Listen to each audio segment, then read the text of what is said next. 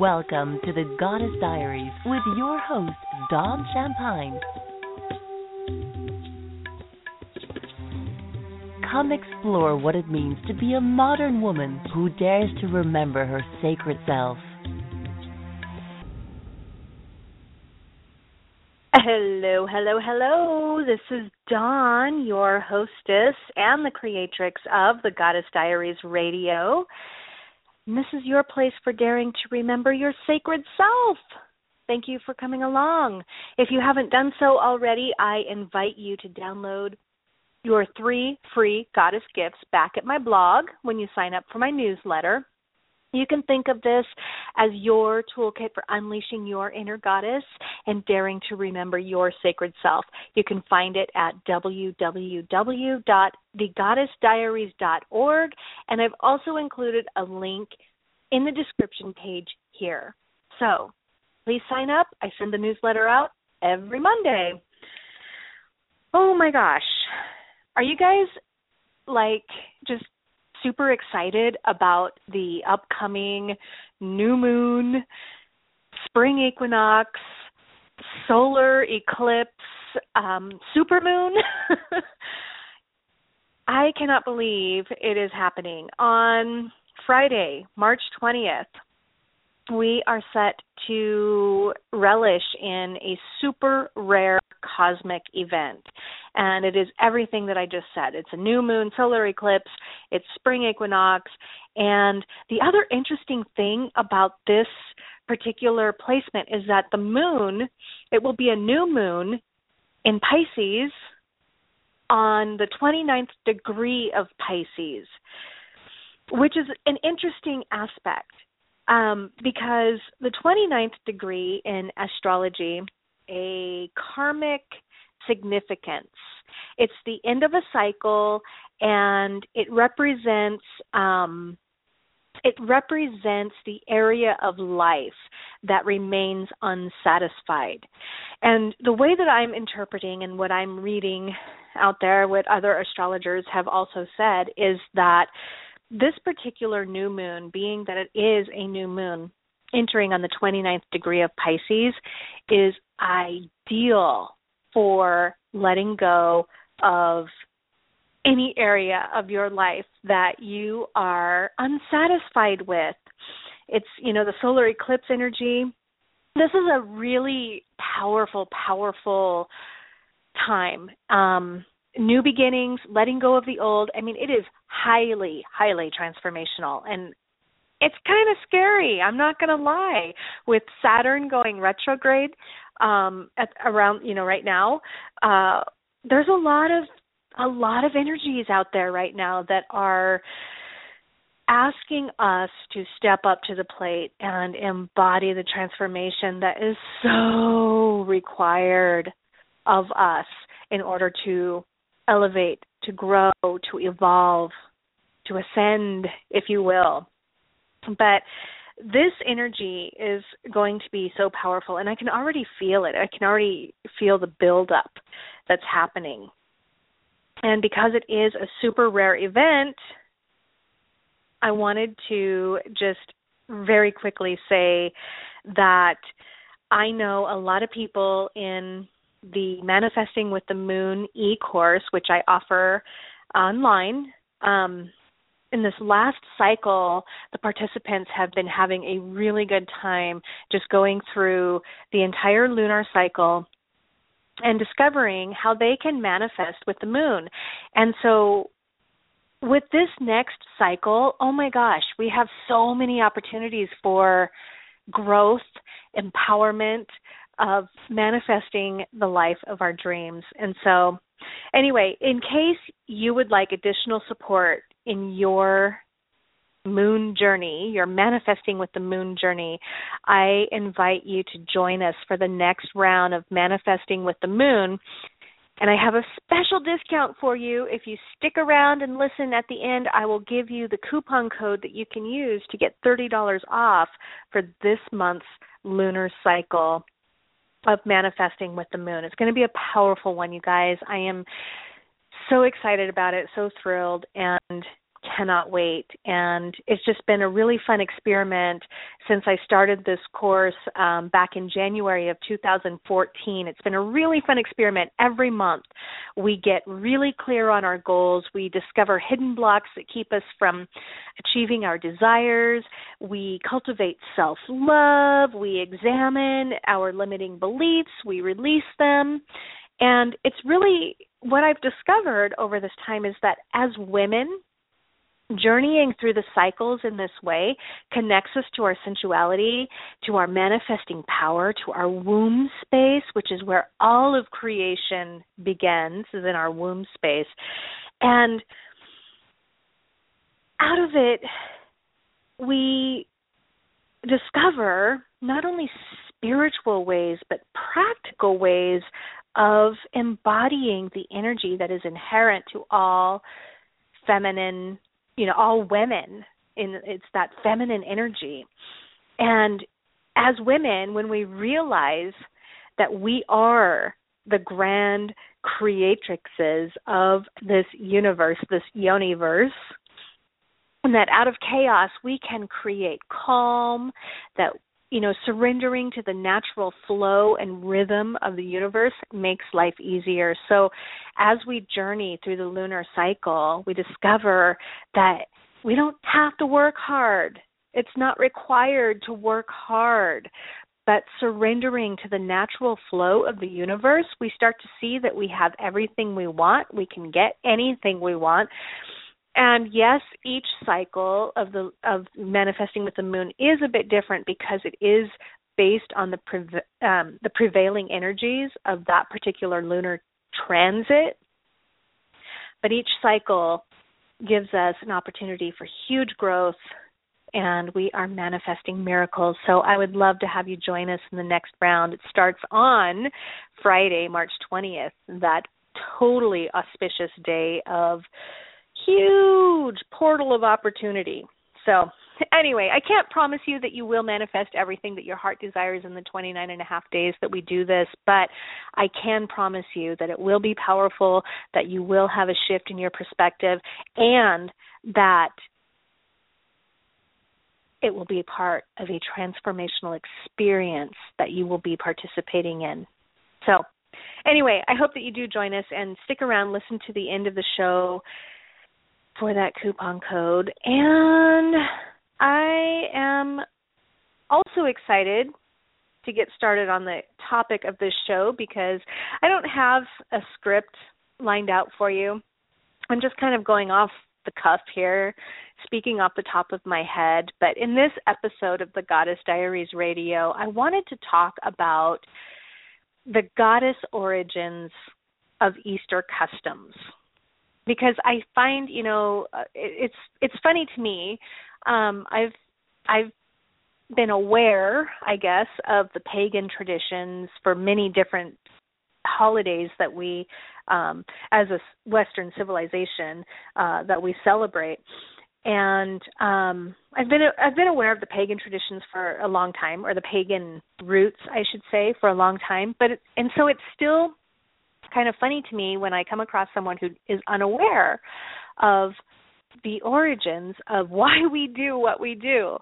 And it it something that I guess I I do need to talk about because um even though I don't think that I do, I guess I do. So anyway, I want to talk about this because a lot of the traditions and rites that we practice today come to us from ancient customs that actually have their roots in goddess worship. And I don't know if you um, remember or if you listened to the the first or second episode of the Goddess Diaries radio in which I was talking about mythic inversion, but um, we deal with mythic inversion a lot in our culture. I mean, it is everywhere in our culture. Um, every everything from you know this you know the customs the traditions that we practice and celebrate um, to the stories that we're told about the heroes that we have followed and tracked and worshipped you know. Um, the ways in which gods and goddesses were um, portrayed in our storytelling. You know, it's it's all part of mythic inversion, and basically, what mythic inversion is, it's a it's the uh, flipping of, you know, like for instance, the goddess stories. Um, where the goddess was the hero when patriarchy set in, they took those stories and they flipped them around so that the goddess was no longer revered, but the god was. And there's a lot of it. Um, you know, sometimes you you come across a particular story like Pandora's box, for instance. I did an episode on Pandora. Um, and you just kind of wonder what the hell was that, you know. But if if you are a woman who has gone through experiences like um oh being i don't know maybe marrying uh for achievement or or whatever um and you re- I, I, I, it happens. In our culture it still happens okay? A lot of people don't marry for love. They marry because it would serve their families better. In the case of pandora for instance um you know she was married off and she had anyway you can listen to the episode but she was married off um and i think that that story was um i'm i'm stumbling here but anyway i think that story was a huge victim of mythic inversion because the box is actually um it represents something that a lot of women can relate to if they really think about it. They really go in and listen to that episode. I'll have the link for you in the description here at Blog Talk Radio. But let me get back on track here. Okay, so we are coming up to equinox. Friday, March 20th is Ostara on the pagan wheel of the year. And Ostara, also known as spring equinox, when the days and the nights are of equal balance. And it was at this time of year that um, we celebrate, in ancient times at least, we would celebrate the renewal. And, and it was actually considered at one time the new year. And a lot of the traditions that we participate in during this time were kind of conglomerated and tied together and co-opted and um, brought together to help people to convert from one way of thinking to another. And what I would like to do is talk about the actual goddess origins of this holiday. So, Ostara, or spring equinox, Ostara is the ancient pagan holiday, and it has its roots in we can trace it back to the Germanic um, holiday of, or, or, or, sorry, we can trace it back to the Germanic goddess named Istra, and her name was spelled E O S T R E. And Ostara is derivative of her name. Um, of course, her whole gig was a fertility goddess. She was the goddess of springtime, of fertility, of new life, of regeneration, renewal, etc., etc. But something that I saw floating around on Facebook, and I actually posted it to the Goddess Diaries um, Facebook page, was a little meme that some people have put together to dispel the or to share the truth of Easter, if you will. And it says, um, I'm going to read it here. It says Easter was originally the celebration of Ishtar or Easter, the Assyrian and Babylonian goddess of fertility and sex. Her symbols, like the egg and bunny, were and still are fertility and sex symbols. Or did you actually think the eggs and bunnies had anything to do with the resurrection? After Constantine decided to Christianize the empire, Easter was changed to represent Jesus, but at its roots, Easter, which is how you pronounce, all about celebrating fertility and sex. And this is partly true. this is partly true.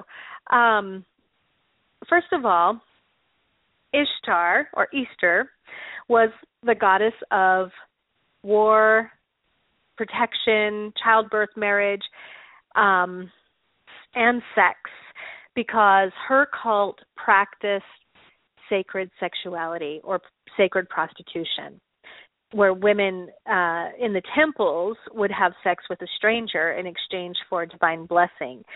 Um, the blessing could be money, could be, you know, to feed hungry children.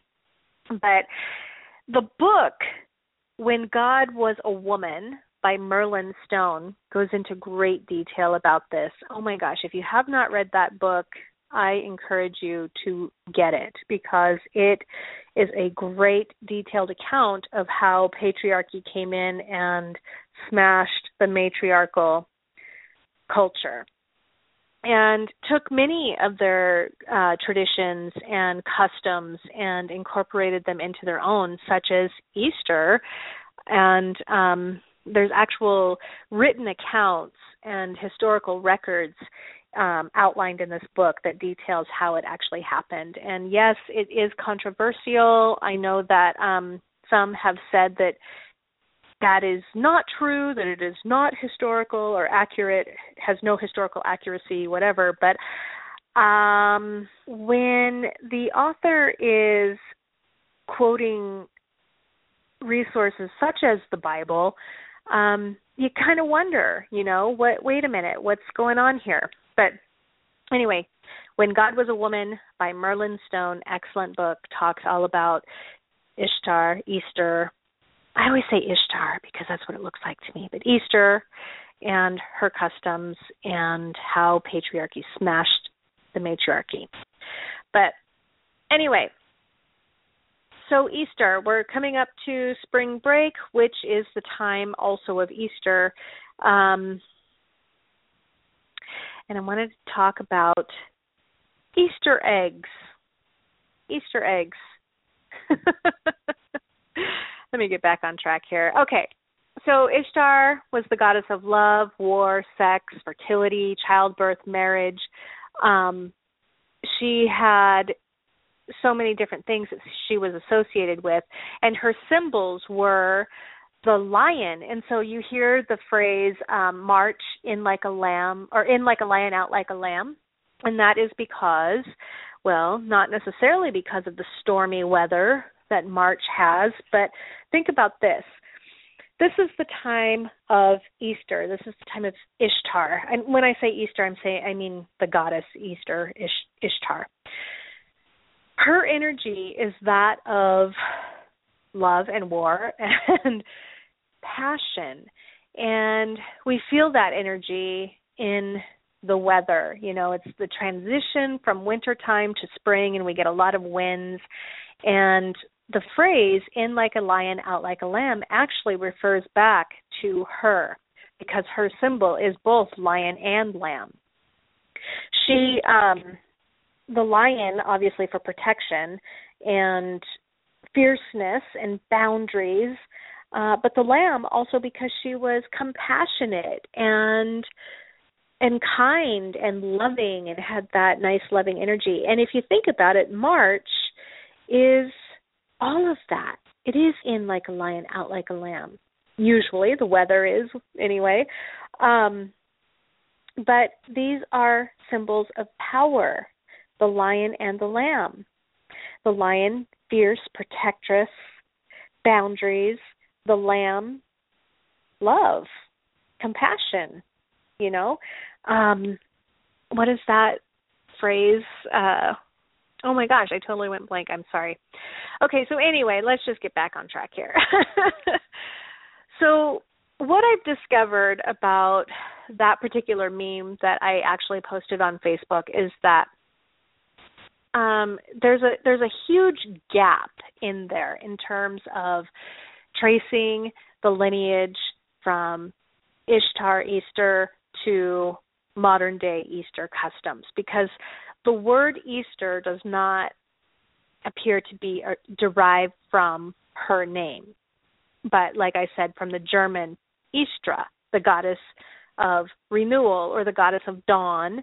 she is the bringer of light. Istra is, and um, English and German are minority languages that use the word Easter to mark the holiday, but everywhere else, um, it the holiday Easter was actually framed as Pascha, which is derived from the Hebrew Pesach, which means Passover. So Ishtar and Easter, Easter and Easter, um, are similar in a lot of ways, but they do have actually different meanings. Um, but there was that, and then there was the ancient Egyptians who believed um, in different fertility rites as well. So we have this conglomeration of all these different goddess cultures. And what I want to talk about right now is how um, the Easter egg became part of an Eastern tradition, Easter tradition, celebrating the resurrection of Jesus Christ. It doesn't make any sense to me, but if we think about it, a lot of different cultures um, see the egg as a symbol of fertility. And in fact, it is. I mean, hello, it hatches forth new life, even within the human cycles and the human systems. You know, um, estrogen itself, you know, the ovaries produce estrogen, and estrogen is spelled just like Istra, the goddess of renewal and fertility. But anyway, there's a lot of different cultures that recognize this. And so um, in uh, Egyptology, it's believed that a primeval egg hatched the sun god. And in Zoroastrian religion, the creation myth tells of a, a you know fight between good and evil and um there is a fight in which the god of evil hurls himself into an abyss and he lays an egg which represents the universe with the earth suspended from the vault of the sky. Um in china there are lots of legends about the cosmic egg um which is the egg of the universe. And in vedic teachings um, again, we have the whole cosmic egg concept again, where um, it's like the universe, but the spirit realm, where we are born, we die, we're reborn. And even in Hindu religions and, uh, sorry, Hindu tradition and other traditions, Buddhism, um, the egg is seen as a symbol of fertility. So it does it does make some sense then that it would carry over into the Christian tradition, but not so much when you're celebrating the resurrection of the spirit of the Son of God. um, because there was no mention of women in that story. And that's what makes it confusing. Well, the reason why it's confusing is because people co opted that, took it from the goddess culture, and tried to make it their own. But it doesn't work and it doesn't fit. And it doesn't make sense because of that missing element. Oh, we forgot to tell you this was from this ancient goddess tradition, uh, this fertility rite, this fertility cycle.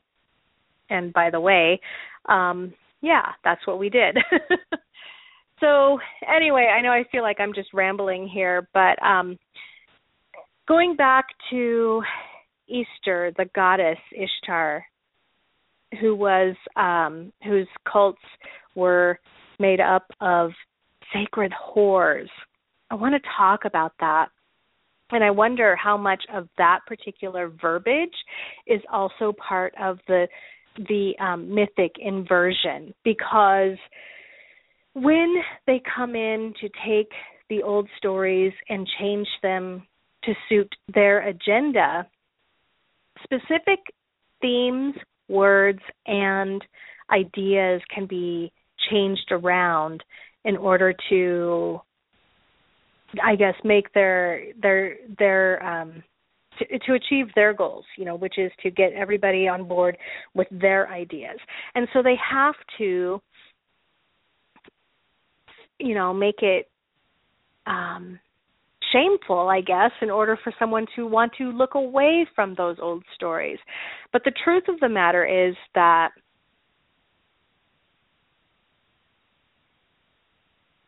when you at the word sacred whore, what does that evoke for you? What does that mean?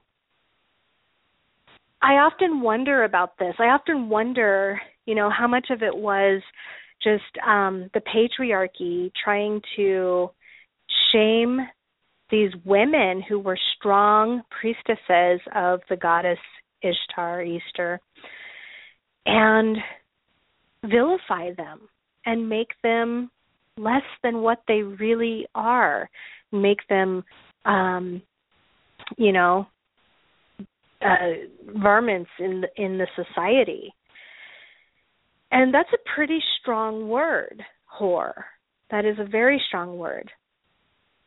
But what I would like to point out, or what I think about um, this whole story, is that I don't know if they were whores. I don't know that um was such a dirty thing back then. I don't know that, you know, fertility rights or sex or sexuality was seen as um something shameful or or something that you shouldn't do. And in fact, I think in the ancient tradition, it was recognized as life force and life giving. And so here's something that I've been thinking about lately. So it started back in January. This is um just a personal anecdote, but back in January I had a dream that I needed to start working with a carnelian yoni egg.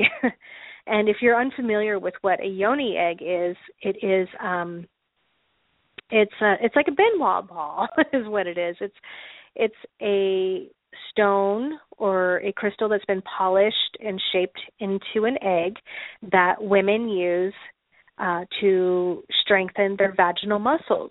You insert the stone, and through Kegel exercises, um, you strengthen the yoni. Now, the yoni is the entire reproductive system. It strengthens and tones the yoni not just the vagina. However, it does strengthen the vaginal walls.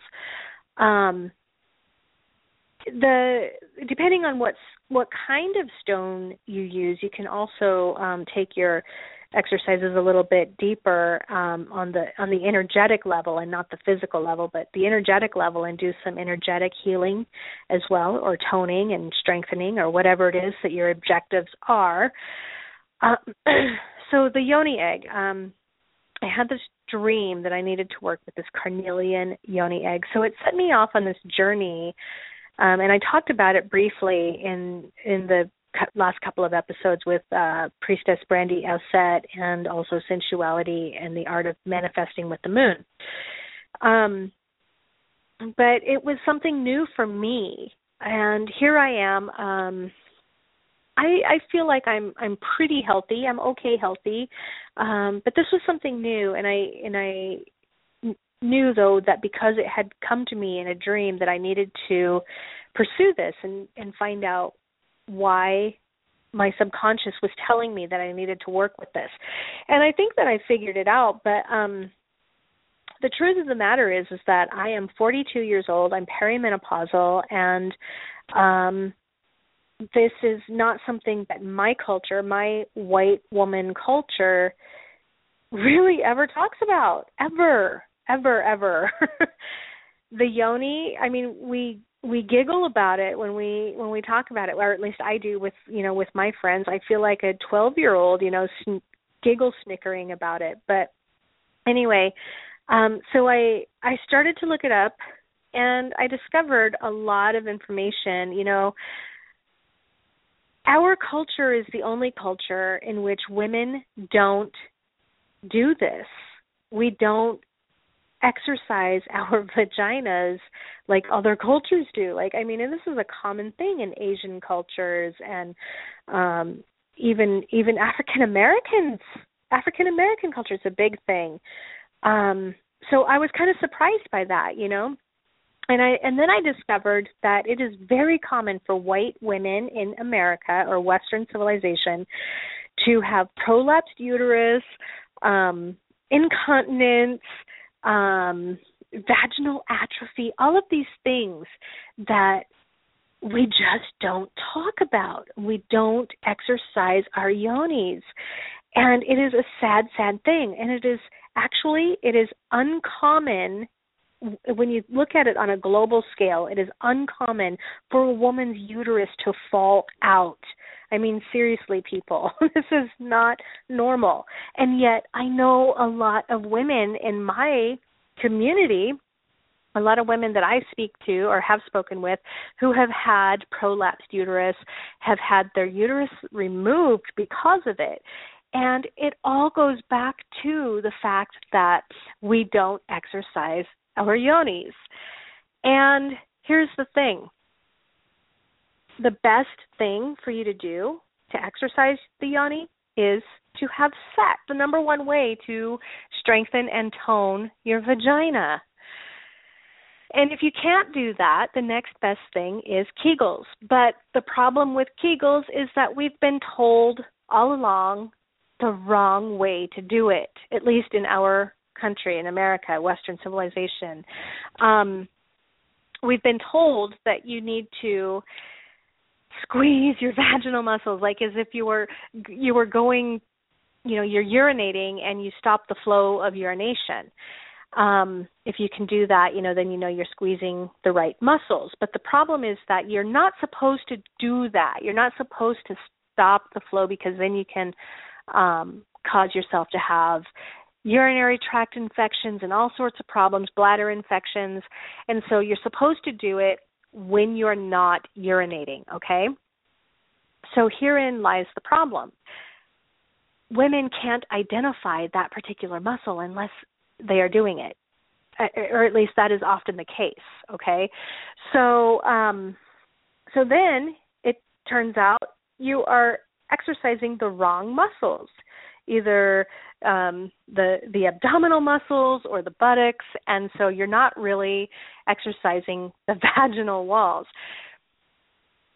So, what Kegel, the doctor who invented this exercise, actually said was um, he used a device inside the vagina to measure this whole exercise and the strength of the vaginal wall and all that stuff.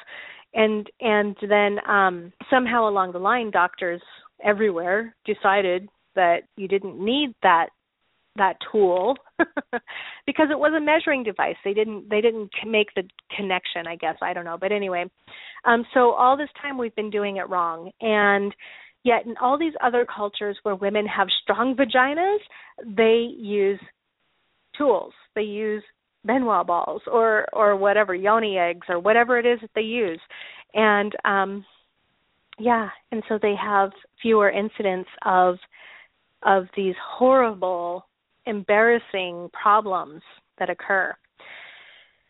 So, anyway, I had this dream back in January. Actually, I had the dream in December. In January, I started my search. I found some. They weren't exactly the ones that I needed to work with. And so I had a couple of different stones that I started working with, and I've had some immense shifts in perception. I've discovered a lot about myself once I started working with these yoni eggs. I started with the um, rose quartz, and then I went on to blue calcite, and then carnelian. And there's a long story about that. You can check out my blog about it because I don't want to get into it here. But um, yeah, and it's just opened my eyes to this whole new world and I'm starting to wonder, you know, what would the world be like if women everywhere, women everywhere operated from the mentality that a strong yoni universe. And then it got me to thinking about these sacred whores of Ishtar's cult You know, like were they really sacred whores or were they just women who were in touch with their sensuality, with their sexuality, with their yonis? Were they women who cared for themselves from this space of creation because I do believe that all creation starts in the yoni, whether it's an idea, whether it's a project, whether it's a child, you know, I mean all of creation it starts from this space energetically. And so what better way to um debilitate an entire gender than to vilify it by saying that they were whores. You know, what what better way? And yeah, somehow the Easter egg survives through all of this. But I wanted to talk about this because I think that it's very important for women to strengthen that area of their bodies because that area not only is it the space of all creation, but it is the core of who you are. I mean, if you think about it, your core strength is in this area. And if you have weak core muscles, um you you end up with all kinds of health issues, but you know, energetically from your chakras, your you're dealing with your sacral chakra and your solar plexus chakra and your root chakra. These lower three chakras are what ground you into this here and now and give you the power and the strength to do what you need to do in this physical realm. And so anyway, so I got to thinking about all of this stuff and I and I just thought, you know, I don't think that it was so much that it was a cult of sacred whores as it was the vilification of an entire gender. And it suited the patriarchy and and so it stuck. But i would like to challenge you to look into working with yoni eggs and taking back and reclaiming that for yourself and reclaiming and strengthening your yoni.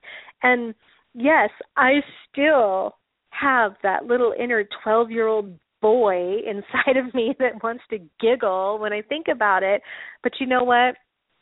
Um, the more I talk about it, the more I am able to really truly embrace this idea and embrace this this um not not just the idea but em, or embrace it but just embody this idea that this is something really important ladies that we need to really really consider this seriously and really get into it. Um and I'm not I'm not one to tell anyone what they should or shouldn't do, but I really want to say that we should do this. I feel that strongly about it. And so anyway, this whole spiel started with the origins of Easter customs and the traditions and rites that we practice today that come to us from the ancient customs that have their roots in goddess worship.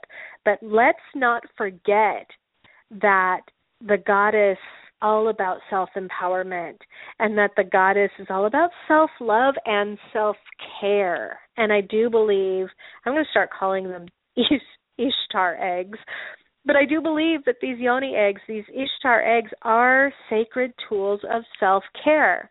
And that we can really connect not only to an empowered source within us, but that inner goddess. And that we can embody that energy and then it can help us live a better life. Just plain and simple, live a better life.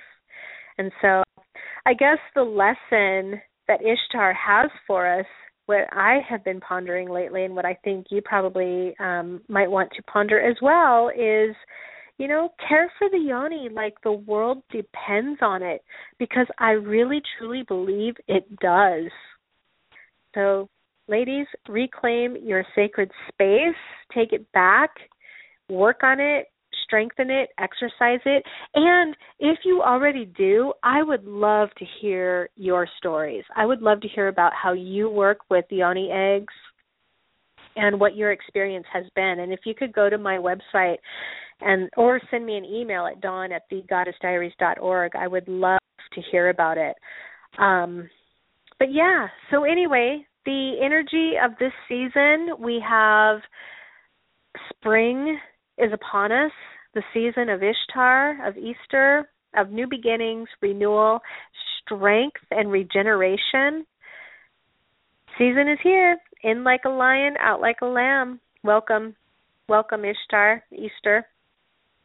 So if you've been listening all along and want to know what the coupon code is for the Manifesting with the Moon e-course that I promised would be at the end of the show, um, you can get it now. The coupon code is dun dun dun. It's Moon Magic. M O O N M A G I C K. And you can find the link back at the description page here to participate in that next session, or you can go to my blog and just enter coupon code Moon Magic at the checkout. But I want to thank you guys for joining me for this episode. This has been kind of an awkward discussion because I didn't have any pre written script and I just kind of went off the top of my head. But you know, it happens, and yet I feel very passionately about this. So I do hope that you get in touch with me and share with me your experience on working with the yoni egg. Um, but this does wrap up another episode of the Goddess Diaries Radio. I do hope to see you at the next Manifesting with the Moon Circle. And I want to thank you. Oh, by the way, thank you guys for rating the show back at iTunes. I really appreciate it. Not only does your ratings help others find this podcast, but it also helps to spread the word of the feminine divine. We are spreading goddess stories every time you rate this show. And of course, I love your ratings, so thanks. but until next time, you guys are fabulous. I love you to the moon and back. Thank you for coming along.